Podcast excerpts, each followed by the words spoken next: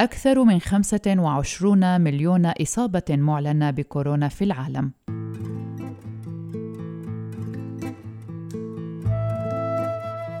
أحصيت أكثر من 25 مليون إصابة رسمياً في العالم أكثر من نصفها في الأمريكيتين حسب تعداد أجرته وكالة فرانس بريس استناداً إلى مصادر رسمية حتى أمس الأحد في 30 من آب أغسطس وسجلت أربع من كل عشر إصابات في الولايات المتحدة والبرازيل وهما البلدان الأكثر تضرراً.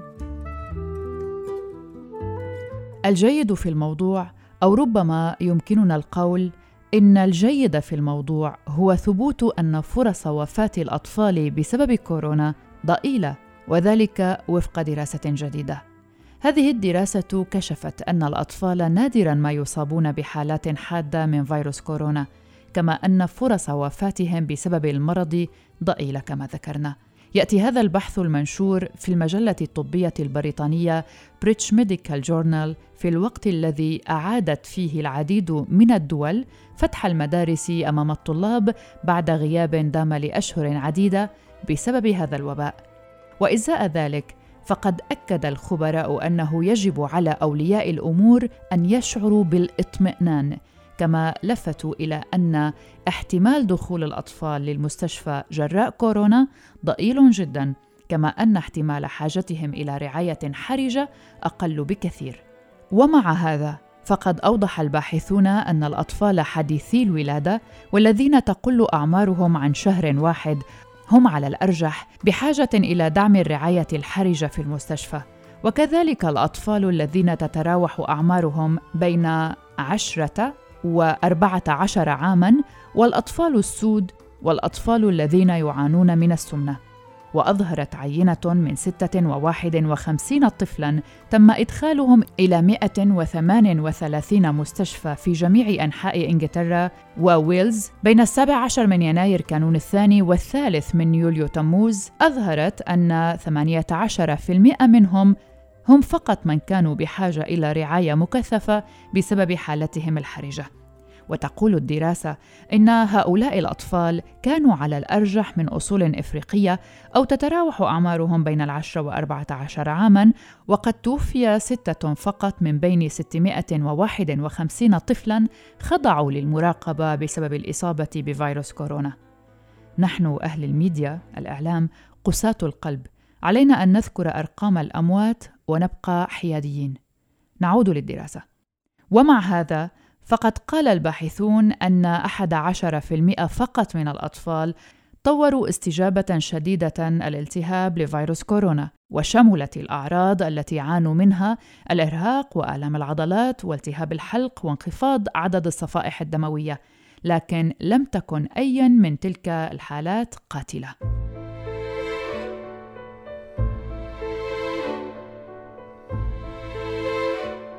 إذا مما يحذر الخبراء حذر علماء في دراسة جديدة من مخاطر انتشار الإصابة بفيروس كورونا في المؤسسات التعليمية وخصوصا مع إعادة فتح المدارس في كثير من البلدان.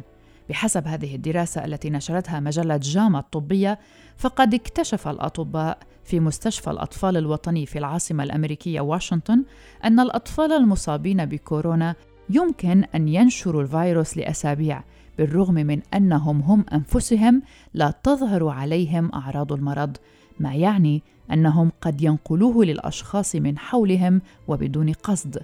هذا كله بحسب ما نشره موقع الحرة. وكانت الدراسات السابقة تركز على مدى انتشار الفيروس بين الأطفال لكن تكمن أهمية هذه الدراسة أنها تتبعت حركة الفيروس وانتشاره من خلال الأطفال الذين لم يظهر عليهم المرض. واستخدم الباحثون بيانات 22 مركزا في جميع أنحاء كوريا الجنوبية لتتبع الاتصال والعزلة والمراقبة للأطفال الذين لا تظهر عليهم الأعراض أو لديهم أعراض خفيفة.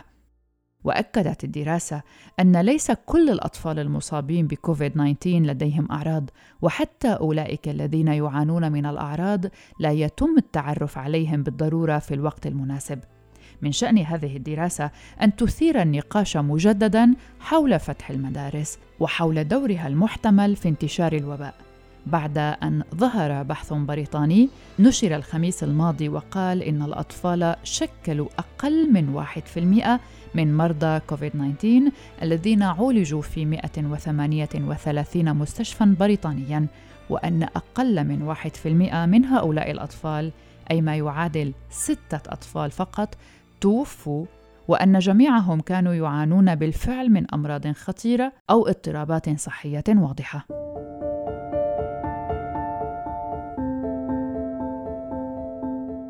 ليس الأطفال فحسب هم من قد نضطر للخوف من نقلهم لهذا الفيروس الذي قرر أن لا يبرح عن صدورنا. فهناك دراسة صينية تحذر من انتقال كورونا إلى المنازل بطريقة خيالية. اكتشفت هذه الدراسة فيروس كورونا في حمام شقة في مدينة غوانزو جنوب الصين رغم عدم وجود مرضى في تلك الشقة. ويقع هذا المرحاض فوق شقة سكنية كان فيها خمسة أفراد تأكدت إصابتهم بالفيروس. وعليه تقول الدراسة إن فيروس كورونا المستجد قد ينتقل إلى المنازل وعبر الشقق من خلال المراحيض وأنابيب الصرف الصحي التي تتشاركها أكثر من شقة خصوصا في المباني السكنية ذات الطوابق المتعددة. الأمر الذي يدق ناقوس الخطر بشأن إمكانية السيطرة على تلك الجائحة. وأشارت الدراسة التي نتحدث عنها هنا إلى أن الفيروس ربما دخل الشقه الواقعه في الطابق السادس عشر من خلال المرحاض أو أنابيب الصرف الصحي وقد تم اكتشاف آثار الفيروس على الحوض والصنبور ومقبض الدش. وبعد الاكتشاف أجرى الباحثون تجربة محاكاة التتبع وذلك لمعرفة ما إذا كان الفيروس يمكن أن ينتشر من خلال الأنابيب عبر جزيئات صغيرة محمولة في الهواء أو في الهباء الذي ينتج غالبا بقوة تدفق المرحاض.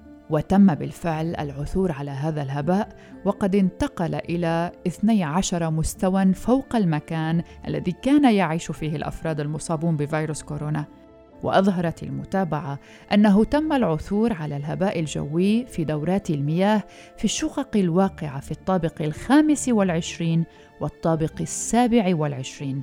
ووفقا لهذه الدراسة لا يمكن استبعاد انتقال الفيروس من خلال مصعد المبنى المشترك.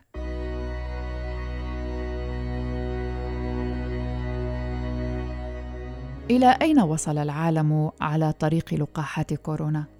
يتسابق حتى الآن أكثر من 140 فريقا من الباحثين حول العالم لتطوير لقاح آمن وفعال يقضي على فيروس كورونا المستجد الذي أودى بحياة قرابة 700 ألف شخص وأصاب نحو 19 مليونا في أكثر من 210 دول حول العالم.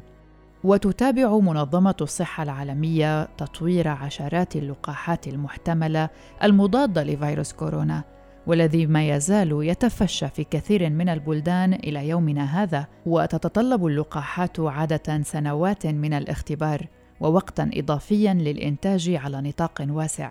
لكن العلماء يأملون في تطوير لقاح في غضون 12 إلى 18 شهرا منذ بدء التجارب قبل أشهر قليلة. اللقاحات علميا تحاكي عمل الفيروسات داخل الجسم، إذ تحفز الجهاز المناعي لتطوير الأجسام المضادة، لكن هذا يتطلب العمل وفق معايير أمان أعلى مقارنة بالأدوية، لأن اللقاح يعطى لملايين الأشخاص مما يحتاج إلى وقت طويل للتأكد من سلامته. كيف يتم اختبار اللقاحات؟ ستخبرنا مها كيف يتم ذلك. هناك مراحل عدة لاختباره قبل تثبيت فعاليته ومن ثم بعد مراحل عدة يتم تسويقه للعالم. المراحل هي المرحلة صفر. في مرحلة ما قبل التجارب السريرية من اختبار اللقاح، يعطي الباحثون اللقاح أولاً للحيوانات لمعرفة ما إذا كان يؤدي إلى استجابة مناعية لديها أم لا. المرحلة الأولى في المرحلة الأولى من الاختبارات السريرية يتم إعطاء اللقاح لمجموعة صغيرة من الأشخاص لتحديد ما إذا كان آمناً ولمعرفة المزيد عن الاستجابة المناعية التي يثيرها لديهم. المرحلة الثانية في هذه المرحلة يتم إعطاء اللقاح لمئات الأشخاص حتى يتمكن العلماء من معرفة المزيد عن سلامته والجرعة الصحيحة المطلوبة. المرحلة الثالثة وهي الأخيرة يتم إعطاء اللقاح فيها لآلاف الأشخاص لتأكيد سلامته ودراسة الآثار الجانبية المتوقعة له ومدى فعاليته. وتتضمن هذه التجارب مجموعة ضابطة يتم إعطاؤها الدواء الوهمي. وجدير بالذكر أنه من بين 140 لقاحا قيد التطوير حاليا دخل 19 لقاحا المرحلة الأولى وأحد عشر لقاحا المرحلة الثانية وثلاثة لقاحات في المرحلة الثالثة فيما لم يعتمد أي لقاح بعد لكورونا عالميا. أما أبرز هذه اللقاحات حتى الآن فهي خمسة. مها ستعرفنا بها. لقاح سينوفاك. تقوم شركة سينوفاك الصينية بتطوير لقاح يعتمد على جزئيات شبه ميتة من الفيروس وقد أظهر نتائج واعدة بخوض السلامة في المراحل الأولى من الاختبار. ويمر الآن بالمرحلة الثالثة من التجارب في البرازيل. ثانياً لقاح أكسفورد. يستند لقاح جامعة أكسفورد إلى فيروس الشمبانزي الذي يسمى ناقل اللقاح ويحتوي الناقل على الشفرة الوراثية لطفرات البروتين الموجودة على فيروس كورونا ويؤدي إلى استجابة مناعية قوية في جسم الإنسان ويخضع اللقاح حاليا للتجارب في مرحلتيه الثانية والثالثة في بريطانيا. وقد خاض مؤخرا المرحلة الثالثة من التجارب في جنوب إفريقيا والبرازيل ثالثا لقاح معهد بكين أظهر اللقاح الذي طورته شركة صينية بالتعاون مع معهد بكين للتكنولوجيا الحيوية نتائج واعدة في اختبار المرحلة الثانية على الرغم من عدم نشر بيانات مفصلة عن التجربة. رابعاً لقاح موديرنا حيث تعمل الشركة الأمريكية للتكنولوجيا الحيوية على تطوير لقاح باستخدام محفزات لخداع الجسم لإنتاج بروتينات فيروسية تشبه تلك الموجودة في فيروس كورونا ويخضع لقاح موديرنا للمرحلة الثانية من التجارب السريرية. لكن الشركة لم تقدم بعد منتجها إلى السوق ويقول مؤيدوه إنه قد يكون من الأسهل إنتاج كمية كبيرة منه. خامساً لقاح جامعة ملبورن يجري معهد أبحاث ميردوخ للأطفال في أستراليا تجربة وصلت إلى مرحلتها الثالثة على لقاح جديد استناداً إلى لقاح مرض السل الذي يبلغ عمره 100 عام تقريباً. وبينما لا يعتقد أن اللقاح يحمي مباشرة من مرض كوفيد 19 فإنه قد يعزز الاستجابة المناعية غير النوعية للجسم. وإلى حين حصول كل من يستمع إلينا في هذا البودكاست. على واحد من تلك اللقاحات إليكم أربعة نصائح مهمة لتفادي الإصابة بكورونا داخل الأماكن المغلقة. من الممكن أن تكون التهوية الجيدة وسيلة لتفادي الإصابة بفيروس كورونا خصوصا مع اقتراب فصل الخريف إذ يبقى الناس خلاله وقتا أطول داخل المنازل والأماكن المغلقة. يقول العلماء إننا بحاجة أيضا للتفكير في الهواء الذي نتنفسه ولا سيما مع عودة الأطفال للمدارس والكثير من الموظفين إلى أماكن أعمالهم إلى جانب المواظبة على غسل اليدين والحفاظ على التباعد الاجتماعي. كلما زادت نسبة الهواء النقي قلت خطورة إعادة نشر الفيروس داخل المكان. يقرر القائمون على إدارة المبنى مقدار هذه النسبة من الهواء النقي. مع العلم أن التكاليف قد تقف عائقا أمام الحصول على نسبة 100% من الهواء النقي كما تتطلب هذه العملية قدرا من الطاقة. فإذا كان المكان خانقا الوسيلة الوحيدة لإنقاذ نفسك أن تغادره. إذا وجدت نفسك في غرفة وشعرت بأن الهواء راكد فثمة مشكلة تتعلق بالتهوية، وإذا لم يكن يتوفر في المكان قدر كاف من الهواء النقي الجديد، فإن ذلك يزيد فرصة إصابتك بفيروس كورونا. الأماكن المغلقة يمكن أن تشهد نقلا لعدوى الفيروس الذي تعلق جسيماته الدقيقة في الهواء. وطبقا للقواعد التي كانت سارية في أماكن العمل قبل قدوم الوباء ينبغي أن يحصل كل شخص على مقدار عشرة لترات من الهواء النقي كل ثانية وقد بات تحقق هذا الأمر أكثر أهمية الآن من أي وقت مضى. وعليه فإذا وجدت أن المكان الذي توجد به خانقا عليك أن تغادره. فتدفق الهواء النقي إلى المكان هو مسألة حيوية. وإذا كان أحدهم مصابا في المبنى وكان هذا المبنى جيد التهوية بحيث يدخله مقدار كبير من الهواء الخارجي فإن ذلك يقلل فرصة انتقال العدوى من هؤلاء المصابين إلى غيرهم. لماذا الخوف من كورونا مع اقتراب التوصل للحصول على اللقاح الذي سيحل هذه المشكلة العالمية اولا لأن اللقاح لن يكون متوفرا للجميع على ما يبدو وثانيا لأنه تم رصد سلالة متحورة من فيروس كورونا في إندونيسيا. معهد آيكمان للبيولوجيا الجزيئية ومقره جاكرتا أعلن أمس في الثلاثين من آب أغسطس عن رصده سلالة متحورة أكثر عدوى من فيروس كورونا المستجد في إندونيسيا في وقت تشهد فيه البلاد ارتفاعا في عدد الحالات. وقالت هيراواتي سودويو نائب مدير معهد آيكمان للبيولوجيا الجزيئية لرويترز إن الطفرة D 614 G من الفيروس وهي المعدية لكن الأخف تأثيراً وجدت في بيانات تسلسل الجينيوم بعينات جمعها المعهد مضيفة أن هناك حاجة لمزيد من الدراسة لتحديد ما إذا كانت الطفرة هي سبب ارتفاع الحالات في الآونة الأخيرة. وعثر أيضا على هذه السلالة التي تعرفت منظمة الصحة العالمية عليها في شباط فبراير الماضي والتي انتشرت في أوروبا والأمريكيتين وفي سنغافورة وماليزيا المجاورتين. مختص في الأوبئة بجامعة إندونيسيا طالب المواطنين بأن يبقوا حذرين حيث أن نموذج الانتشار يشير إلى أن عدد الحالات في البلاد قد يصل إلى 500 ألف بحلول نهاية هذا العام. وأكد أن الوضع خطر فانتقال العدوى محليا خارج حاليا عن السيطرة.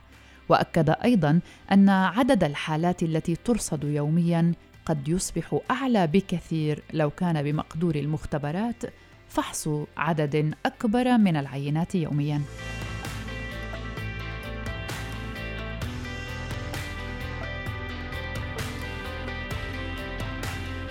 وهنا سنقف عند محاولات جديدة للحد من هذا الكورونا. واليوم سنتوقف في تونس للحديث عن مطورين تونسيين ابتكروا برنامجا ذكيا يكشف أعراض كورونا. هم مجموعة من المطورين ابتكروا برنامجا يستخدم تقنية الذكاء الاصطناعي لرصد أعراض مرض كوفيد 19 في رئة المرضى. يعمل البرنامج عن طريق مقارنة الأشعة السينية لرئة مريض بأشعة المشتبه في إصابته بالمرض، وتحدد الحلول الحسابية بعد ذلك ما إذا كان المشتبه في إصابته مصابا بالفعل بدقة تصل إلى 92%.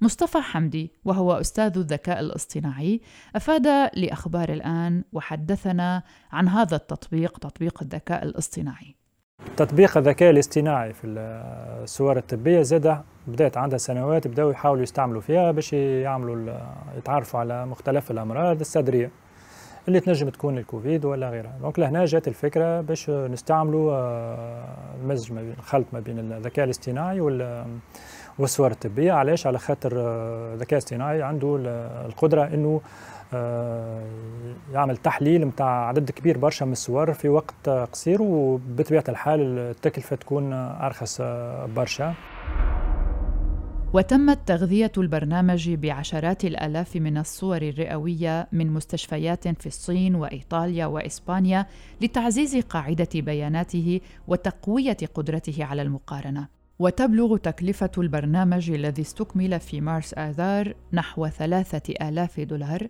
وحصل على موافقة وزارة الصحة التونسية. يعمل حمدي وتلاميذه على تطويره على أمل استخدامه في رصد أمراض أخرى مثل سرطان الرئة.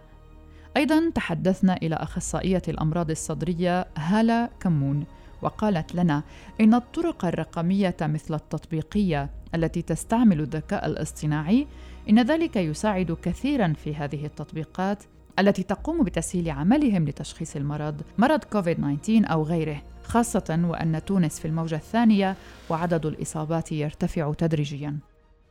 Les moyens technologiques كيف ما l'application qui utilise l'intelligence artificielle يعاونوا برشا الطبيب ينقصوا يسهلوا عليه خدمته باش نعملوا ديagnostic تاع الكوفيد ولا غيره خاصة اللي إحنا توا في الدوزيام فاغ عدد الإصابات قاعد يتزايد فما risque إنه كان ما نقوموش بوسائل الوقاية عدد الإصابات باش يزيد أكثر وأكثر وفما risque إنه ما عادش عندنا suffisamment de PCR باش نقوموا بال, بالتحليل ما عادش عندنا suffisamment de réactifs باش نعملوا تحليل باش نعملوا des diagnostics donc ces moyens-là peuvent nous aider أما التكنولوجيا كالعاده ما تخدمش وحدها راهو يلزم ديما يكون médecin un médecin qui est derrière pour guider تونس تجد صعوبة في مواجهة الموجة الثانية من الإصابات بالمرض الناتج عن فيروس كورونا منذ أن أعادت فتح حدودها يوم السابع والعشرين من يونيو حزيران في إطار خطوات لتخفيف إجراءات العزل العام وإنعاش الاقتصاد خاصة قطاع السياحة الحيوي. وهذا ليس فقط في تونس لكن ذكرناه هنا على سبيل المثال لا